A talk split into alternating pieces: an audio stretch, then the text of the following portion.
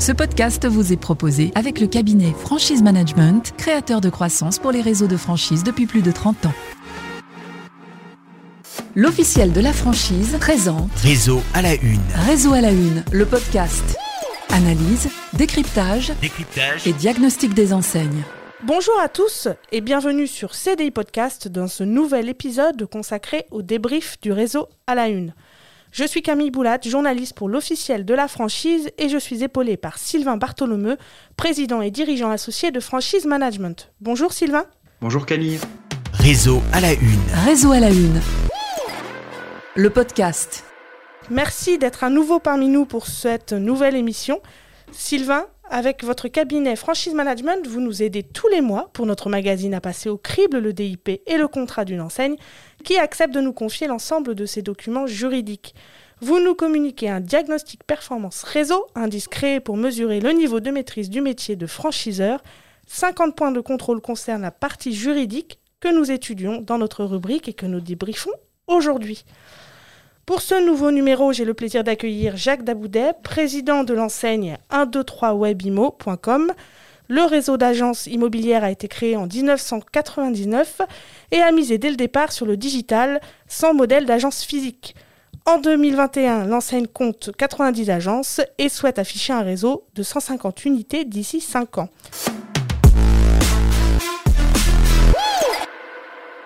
Bonjour Jacques. Bonjour Camille. Merci de nous avoir rejoints. Euh, pour commencer, Sylvain, est-ce que vous pouvez nous expliquer quelle est la notation cent vingt-trois webimmo point com et quels sont les points forts qui ressortent de ces documents juridiques ? Alors, on a des documents euh, juridiques de très bonne qualité. Donc, on a une évaluation globale qui est de soixante-quatorze pour cent, donc euh, issue du diagnostic performance réseau, avec une évaluation du D I P qui est à soixante-dix-huit pour cent, donc c'est un excellent score. Et une évaluation du contrat qui est à soixante-dix pour cent. Donc on a des documents qui globalement sont supérieurs à la moyenne marché, et euh, bah, ce qui démontre que l'enseigne a fait un réel effort dans la conception de sa documentation juridique. Euh, on a des documents qui sont récents, c'est un vrai point fort, qui répondent aux exigences actuelles et qui sont à jour, ce qui n'est pas toujours le cas euh, dans notre euh, chronique régulière. Et là, c'est le cas, donc euh, on est très heureux euh, de le voir. Et c'est important de, de le souligner, Sylvain. Alors, vous précisez tout de même que le D I P mériterait d'apporter euh, quelques informations complémentaires sur l'état financier du réseau et ses perspectives de succès. Pourquoi et que manque-t-il, selon vous ? Alors oui, en fait, on... On a un document qui, euh, sur le plan des obligations légales, au sens de la loi Dubin ou de son décret d'application, euh, est totalement euh, aligné, en fait. Hein.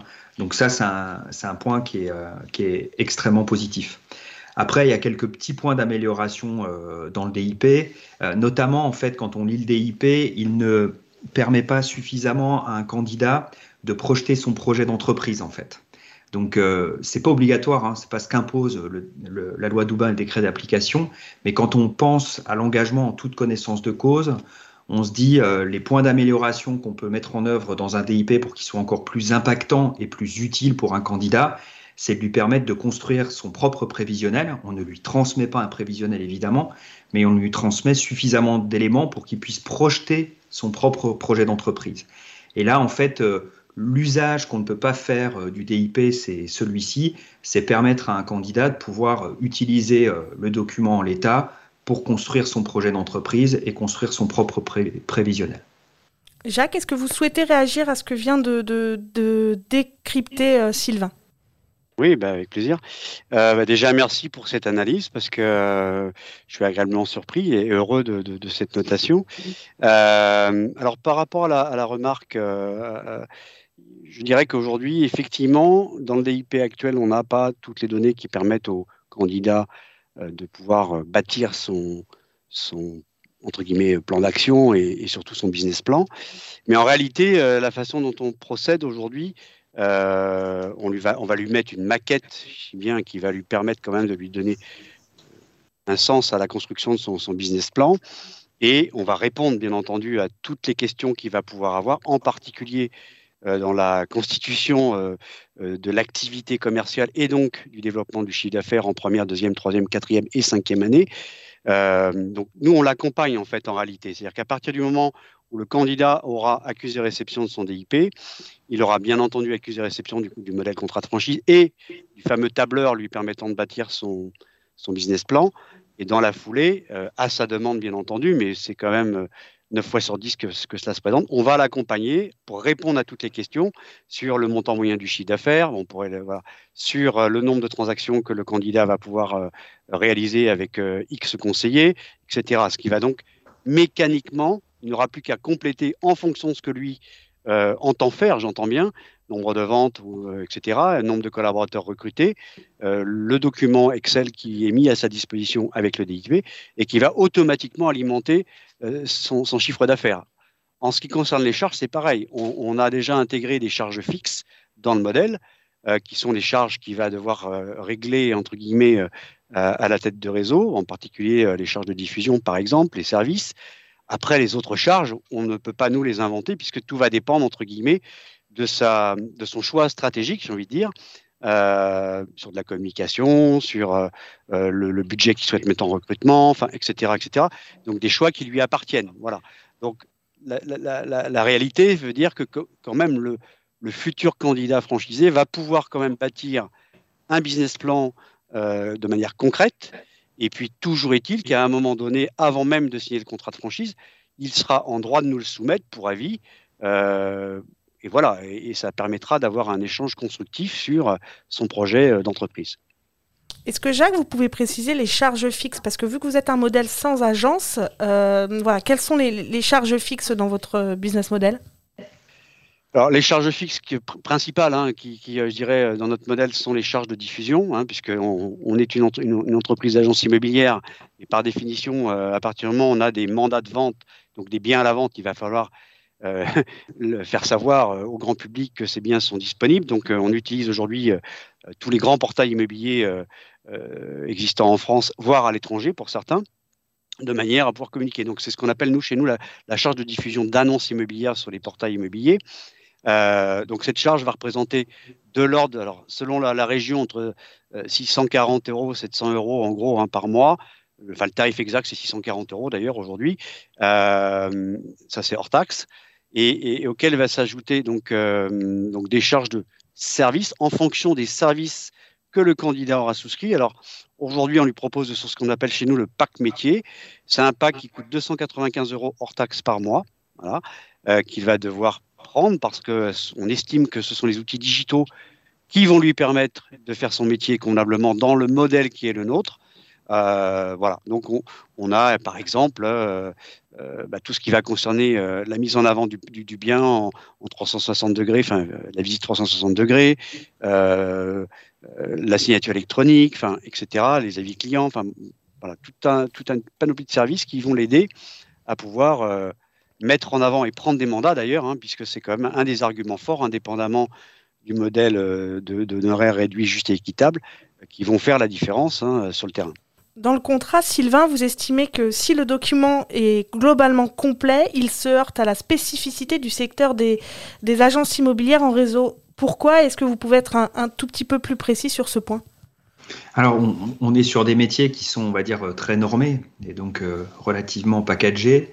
Et euh, évidemment, donc on a des savoir-faire qui sont euh, souvent bien, bien, bien définis, bien processés, et donc ça se retranscrit dans le contrat, parce qu'on se retrouve souvent sur euh, des métiers comme ça de service, où euh, la réussite économique, elle repose aussi sur euh, l'action, l'énergie que va mettre le franchisé euh, dans la recherche de ses clients, dans la, l'action de vendre les biens immobiliers, et cetera. Donc en fait, on a des contrats qui sont souvent Euh, Euh, le reflet en fait d'un métier très normé et puis euh, d'un franchisé euh, qui doit être très piloté pour pouvoir euh, bien réussir son activité au quotidien.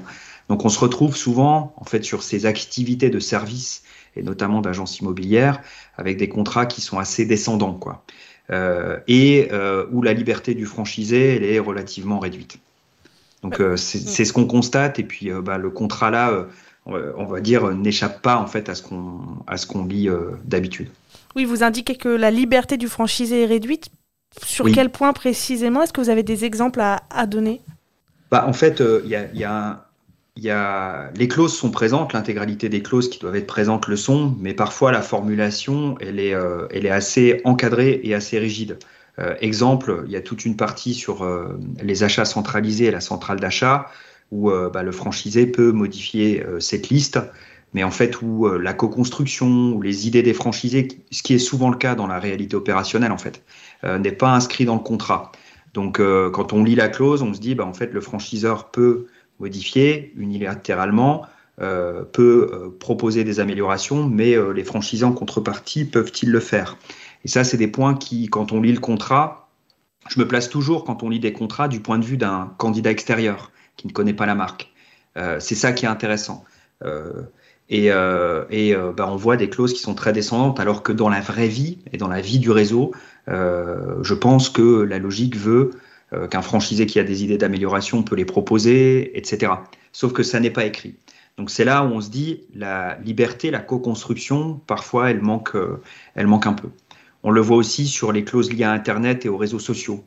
Euh, dans la pratique, évidemment, les franchiseurs euh, encadrent ces systèmes, euh, mais ils ne valident pas l'intégralité des posts euh, qui sont réalisés par euh, les franchisés.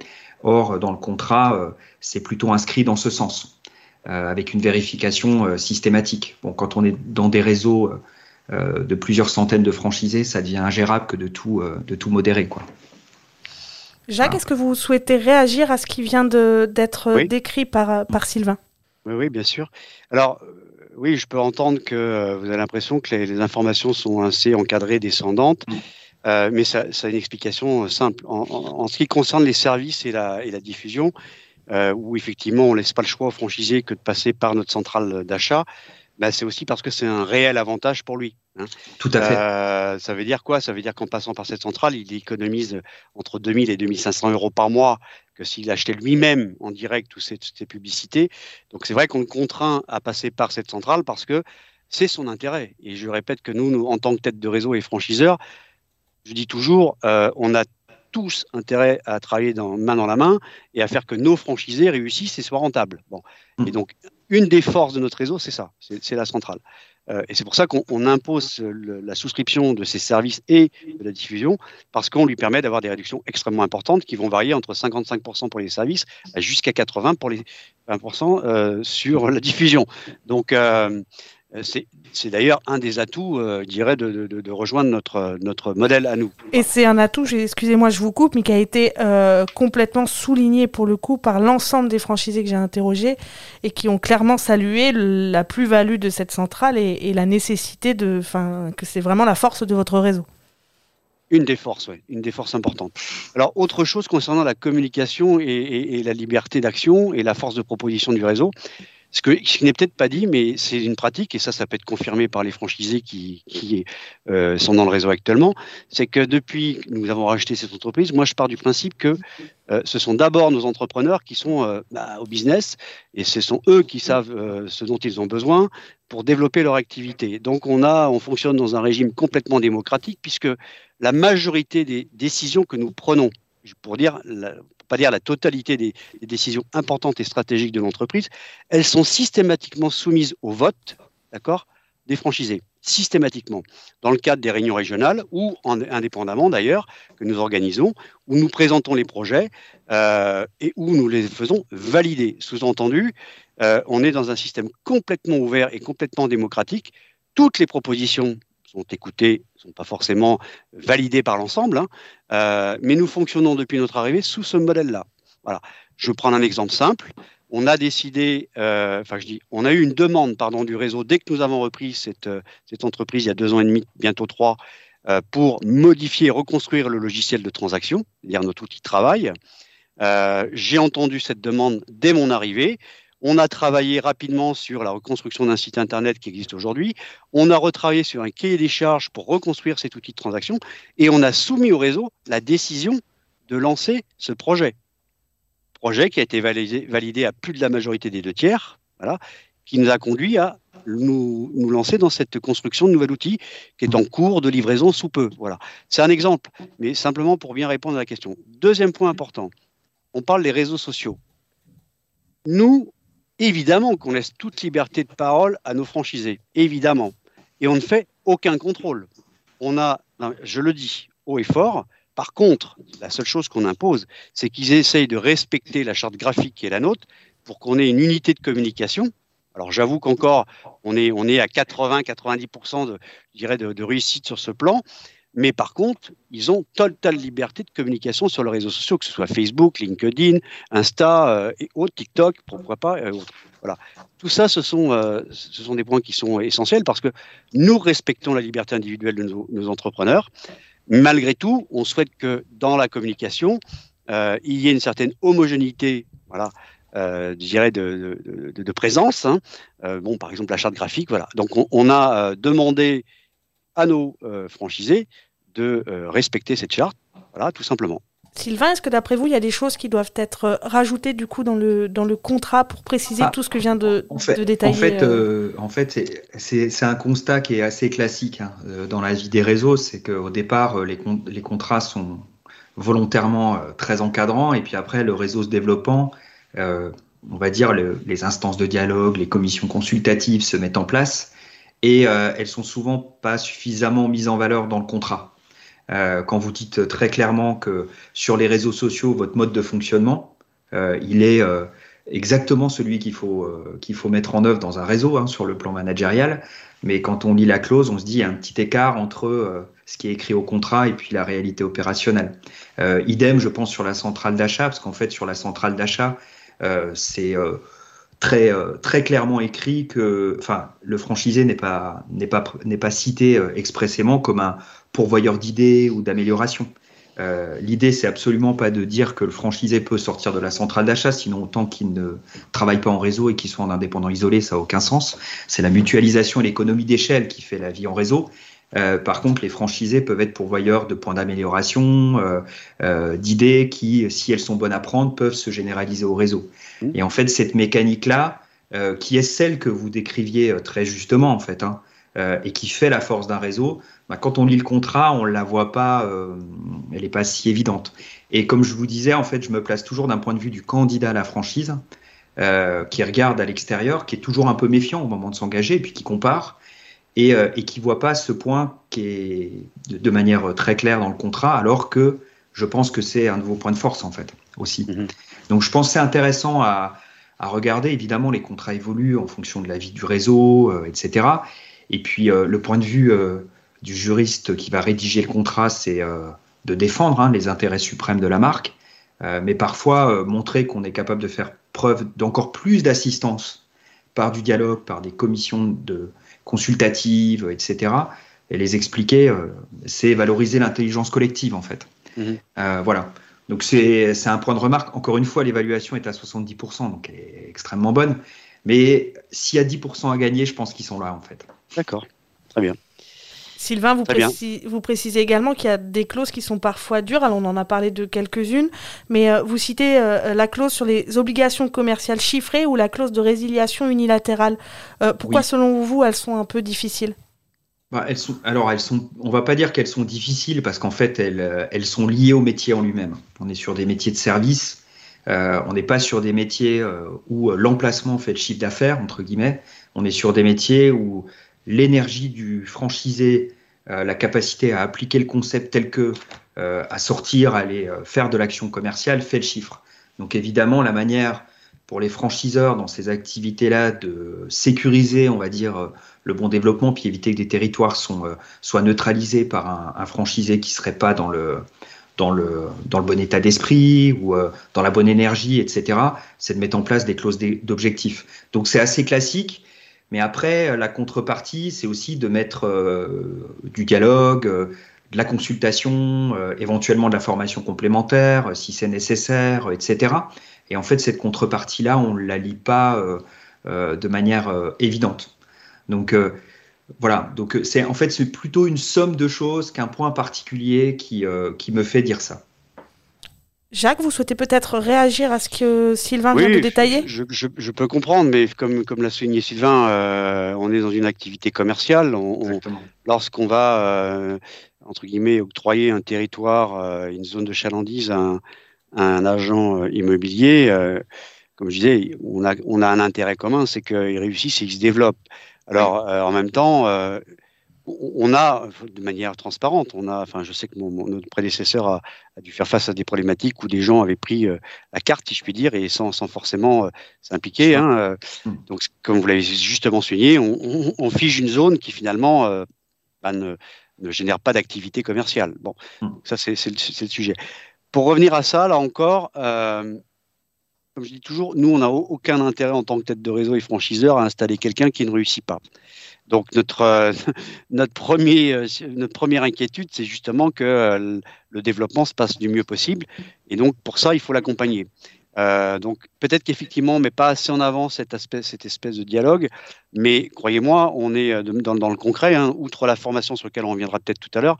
On a mis en place, non seulement on a mis en place, mais on a aujourd'hui un centre de formation agréé Calliope, okay, euh, qui va, qui va euh, non seulement former le franchisé et ses collaborateurs, je dis bien et ses collaborateurs, s'il y a convenance, enfin, on incite vivement à le faire pour des raisons d'apprentissage du savoir-faire le plus rapidement possible, euh, même s'il a la liberté de ne pas les envoyer, hein, s'ils ne le souhaitent pas, euh, mais comme la plupart le font finalement, parce que c'est tellement un soulagement pour eux, une aide, un appui, euh, euh, et qu'ils aient tous le même discours, et cetera. Voilà. Donc tout ça pour dire quoi? Ça veut dire que globalement, si on sent des difficultés, évidemment, dans le cadre du suivi et de l'animation commerciale, euh, on va essayer de trouver des solutions avec euh, la personne qui est en difficulté. Pourquoi la, la mise en place du savoir-faire ne fonctionne pas? Est-ce qu'il fait bien ce qui est préconisé de faire ou pas? Enfin, et cetera. Et puis, il euh, y a ce qu'on appelle un coaching, hein, donc, euh, qui est mis en place au cours des trois premiers mois avec le, le franchisé, qui peut, je dirais, être reporté pour trois mois de plus si on voit que c'est difficile de décoller, hein. Euh, donc il y a un accompagnement, hein, de ce franchisé, donc on va pouvoir suivre et voir un petit peu si la mise en place du savoir-faire euh, et l'application des méthodes euh, réussit. Donc il y, y a tout cet accompagnement là donc. Et c'est pour ça d'ailleurs, quand on dit on veut doubler la taille du réseau, qu'on ne cherche pas à aller recruter quarante à cinquante franchisés par an, parce que nous on sait quelle est notre limite et on sait qu'il faut du temps pour accompagner des franchisés. Euh, et quand vous en, déjà, si on réussit à intégrer une quinzaine, de, quinzaine voire vingt bon, franchisés par an, ça veut dire qu'il faut en intégrer un et demi, deux par mois. Bon, il faut les suivre, il faut pouvoir avoir, leur consacrer du temps. Hein. Entre autres, bah, vous voyez, euh, c'est, c'est tous les, enfin, toutes les semaines, c'est une, voire deux, trois demi-journées consacrées au coaching de ces, de ces nouveaux. Hein. Euh, voilà, donc tout ça, c'est nécessaire. Donc, en contrepartie de cette clause d'objectif, on essaie bien entendu de mettre tous les moyens et toutes les chances de notre côté, qui vient de notre côté au pluriel, hein, dans le sens euh, franchisé et franchiseur, parce que, là encore une fois, euh, quelqu'un qui ne réussit pas, c'est un échec pour tout le monde, euh, à commencer par le franchisé, mais aussi pour le franchiseur. Parce que bah parce que c'est évidemment une activité qui ne se développera pas sur le secteur qu'on lui a confié. Voilà. Et donc, si, si d'aventure, effectivement, euh, bah, il n'y a plus rien à faire, il faut qu'on ait aussi la possibilité, nous, euh, de pouvoir récupérer ce territoire d'une manière ou d'une autre, parce qu'il euh, faut qu'on bah, arrête le, la, la, la, le, le partenariat euh, avec ce franchisé qui, quelque part, sera un service à lui rendre. Je vous remercie beaucoup à tous les deux d'avoir été parmi nous pour cette nouvelle émission consacrée au débrief du Réseau à la Une. On se retrouve très bientôt pour le prochain épisode. En attendant, vous pouvez retrouver tous nos podcasts directement sur notre plateforme C D I Podcast, mais aussi sur toutes les plateformes de streaming. À bientôt. Réseau à la Une. Réseau à la Une, le podcast. Ce podcast vous a été proposé avec le cabinet Franchise Management, créateur de croissance pour les réseaux de franchise depuis plus de trente ans.